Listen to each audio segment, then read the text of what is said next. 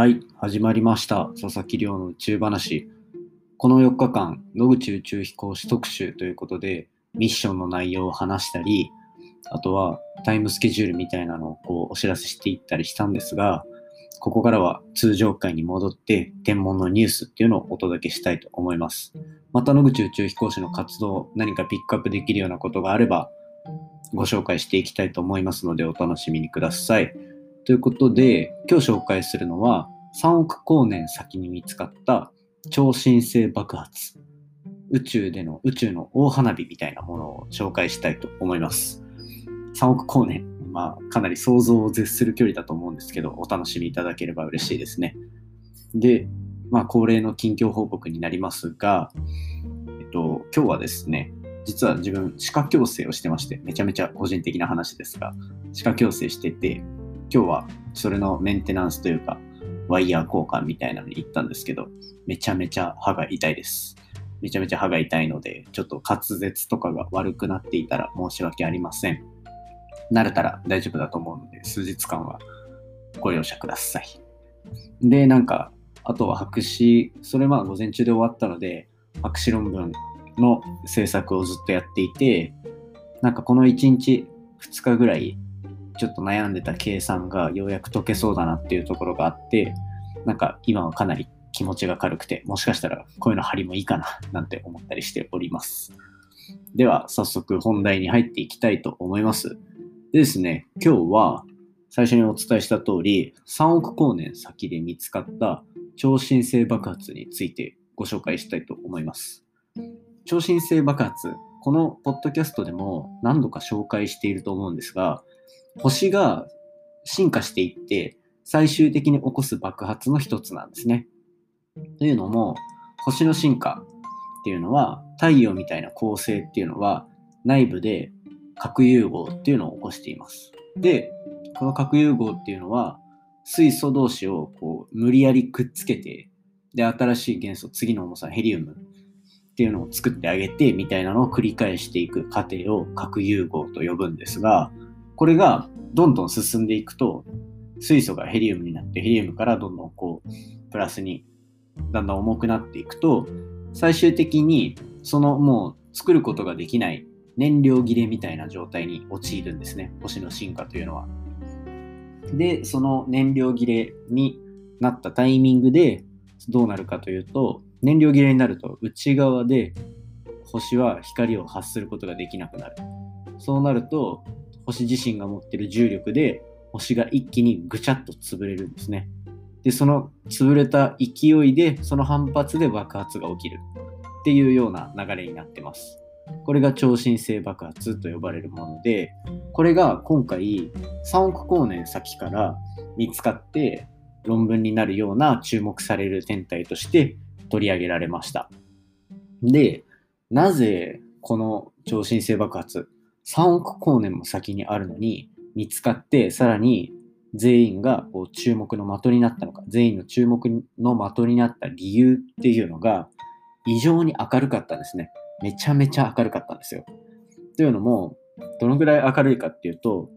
普通の典型的な超新星爆発結構超新星爆発っていろんなところで見つかってるんですけどこの超新星爆発とか他のやつよりも10倍からもうなんなら100倍ぐらい大きかったっていうところが今回注目のポイントでした。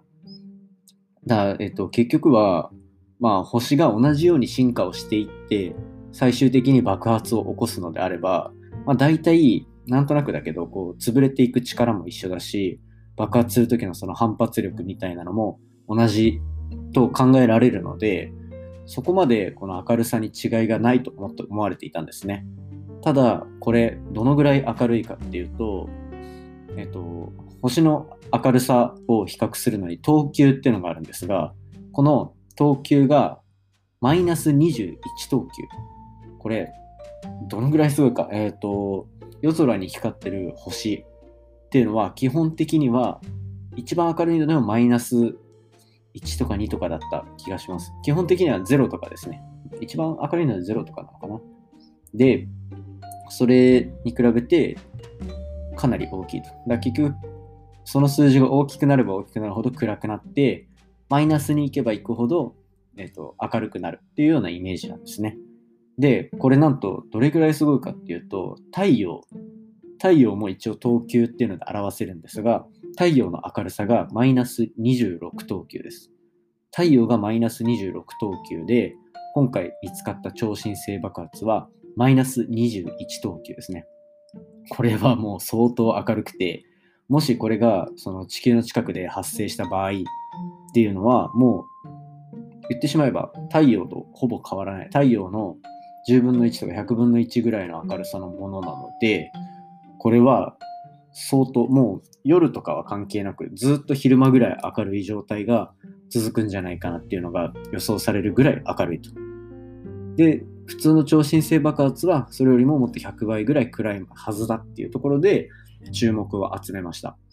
ということで、その注目を集めた天体に対して世界で一番えーと、遠くの星まで綺麗に見えるアルマ望遠鏡っていうものを使ってあげたんですね。これはチリにある、チリの山の上に設置されている望遠鏡で、電波帯域の光を見ることができます。で、これ、何十個も望遠鏡を、えっ、ー、と、辺り一帯に置いて、そいつらを一つの望遠鏡と見立てて観測するっていうようなものになります。で、それで見てあげた結果、なんと、この他の超新星爆発に比べて10倍から100倍明るかった今回の爆発っていうのは他の超新星爆発に比べて特別な点が一切見つからないっていう結果が得られたんですね。これってどういうことかっていうとどんなに明るい爆発であっても一般的な爆発であっても結局は同じ超新星爆発だっていうことなんですね。なので今回たまたま明るいものが見つかったけど、これは別に何か特別なものなのではなくて、一般的なもので、ただ明るかったと。まあ、もちろん、明るいには明るいなりの理由があるはあるはずなので、今回の研究では見つからなかった特徴っていうのが今後いろいろまた探索されるのではないかと考えられております。ということで今回は3億光年先に見つかっためちゃめちゃ明るい超新星爆発について紹介してみました。かなりちょっとニッチな話にはなってしまいましたが、まあ宇宙好きの皆さんはこのぐらいの話を知っておくと、なんか人とこう宇宙の話をするときに超新星爆発なんてワードとか星の進化なんていうワードが出せたらすごい話の幅が広がるんじゃないかなと思っております。ぜひご利用ください。はい。ということで、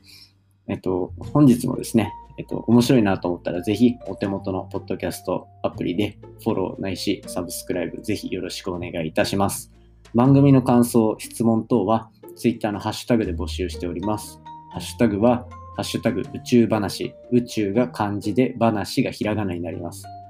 そちらつぶやいていただけたらすぐ自分見に行きますので、ぜひつぶやいていただけると嬉しいです。で、えっと、YouTube 等いろいろやってますので、概要欄もし興味ある方はご覧ください。それではまた明日お会いしましょう。さようなら。